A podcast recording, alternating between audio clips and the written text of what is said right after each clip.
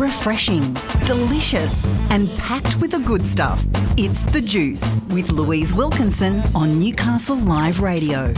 It's always my pleasure to welcome Karen Harrison from the Happy Co back to The Juice. And today, we're obviously, this is the Happy Project. It's all about finding our happy. But today, Karen, you and I are going to delve into what happens when you get in the way of your own happiness. Yes, I know. It sounds crazy. People would think, well, why would I ever get in the way of my own happiness? But as humans, uh, we do do that. Yeah. yeah, and look, it does seem um, counterintuitive when you, you know, you're like, of course I don't get in the way of my own happiness. Why would I want to be anything except happy? But our behaviours can actually force us into into a state where yeah, um, we may be a little bit responsible for uh, not not sitting in in such a good place, right?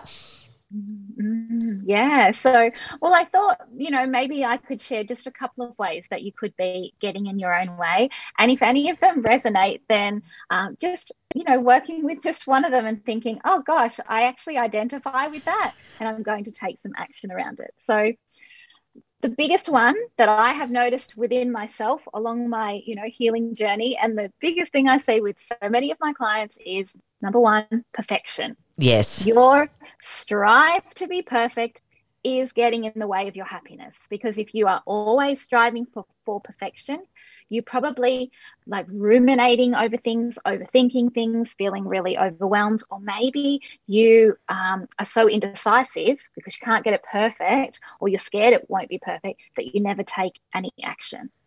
Yes. Making complete sense. Yes. Yeah. yeah. And and that perfectionism, uh, yeah, it really does. It can be quite paralyzing.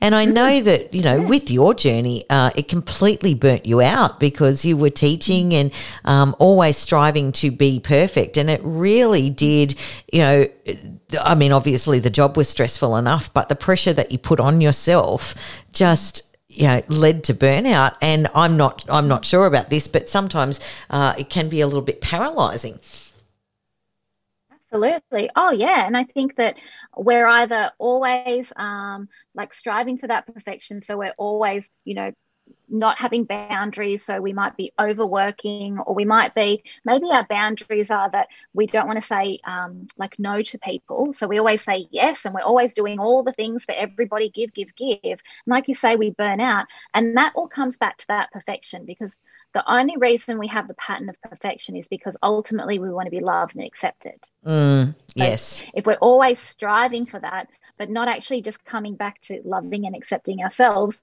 as imperfect as we are as humans, um, then it is going to get really tiring. So that's definitely one way that I see all the time um, that people can get in their own way. So when you acknowledge that, yeah, okay, I have been striving for perfection, but that's unrealistic, that's unattainable, and it's too tiring, then you start to go, actually, I'm going to start to let that go just bit by bit. Yeah, yeah.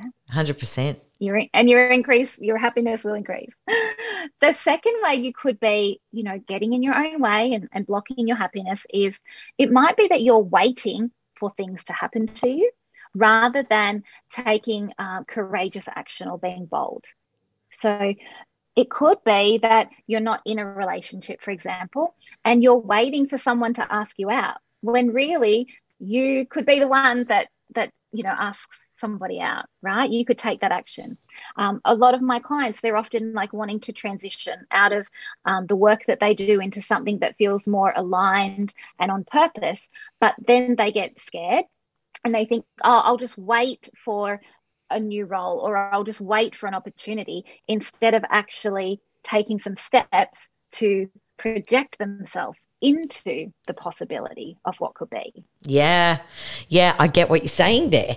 Yeah, definitely. yeah. you know, we hear the term manifesting and people think that they just need to like think and then it just will like pop, like, you know, the universe will deliver and it will just be there.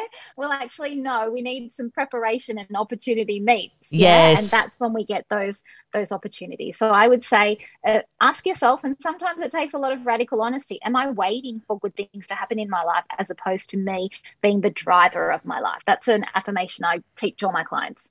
I am the driver of my life. Yes, love that. Great.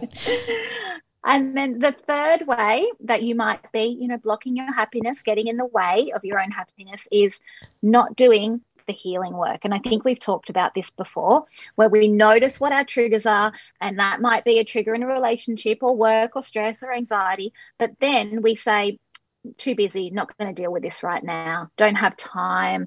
Um, and we suppress it and we push it away, we sweep it under the rug. The thing is that it's never going to go away if you don't face it. So you need to acknowledge when you're being triggered. You need to acknowledge when there is something that needs to be worked on, not because you need to be perfect, not because there's something wrong with you, but because if you heal that part of you that's showing itself, then you actually will lead to more ease, more joy, more abundance, more health and wealth, or whatever it is that you desire, which ultimately creates, you know, the package of happiness. yeah, you're exactly right there.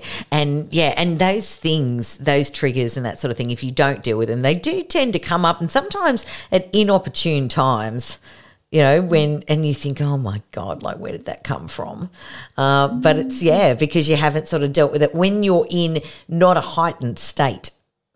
Mm. Oh, absolutely. Yeah, it's more like you're in the heightened state like whatever happens happens like it plays out the way it does then coming back after that when you've kind of de-escalated and and just having that honesty to go you know what? Maybe i didn't deal with that very well or maybe that triggered me in a way that's making me feel not good enough or not safe or uh, feel like i don't want to feel this way again. And then saying okay i don't actually need to do this on my own. I'm going to get the support that i need um, to actually look at this to you know not over examine it but look at it and see, well, how could this be affecting my happiness? And how is it that I'd rather feel and doing the work towards that? Yeah, 110%. Karen, as always, words of absolute wisdom and resonating with myself and I'm sure many others out there. So I really thank you for being our happy guidance counselor here on the juice because yeah every time i talk to you it's something that uh, is just such a gentle push to make me a better person. And I really thank you for sharing that, uh, not only with me, but also with our listeners, because it is absolute gold each and every time you're on. So thank you, my friend. Oh, thank you, my dear. Always my pleasure. Thank you. that was Karen Harrison from The Happy Co. And you are listening to The Juice on Newcastle Live Radio.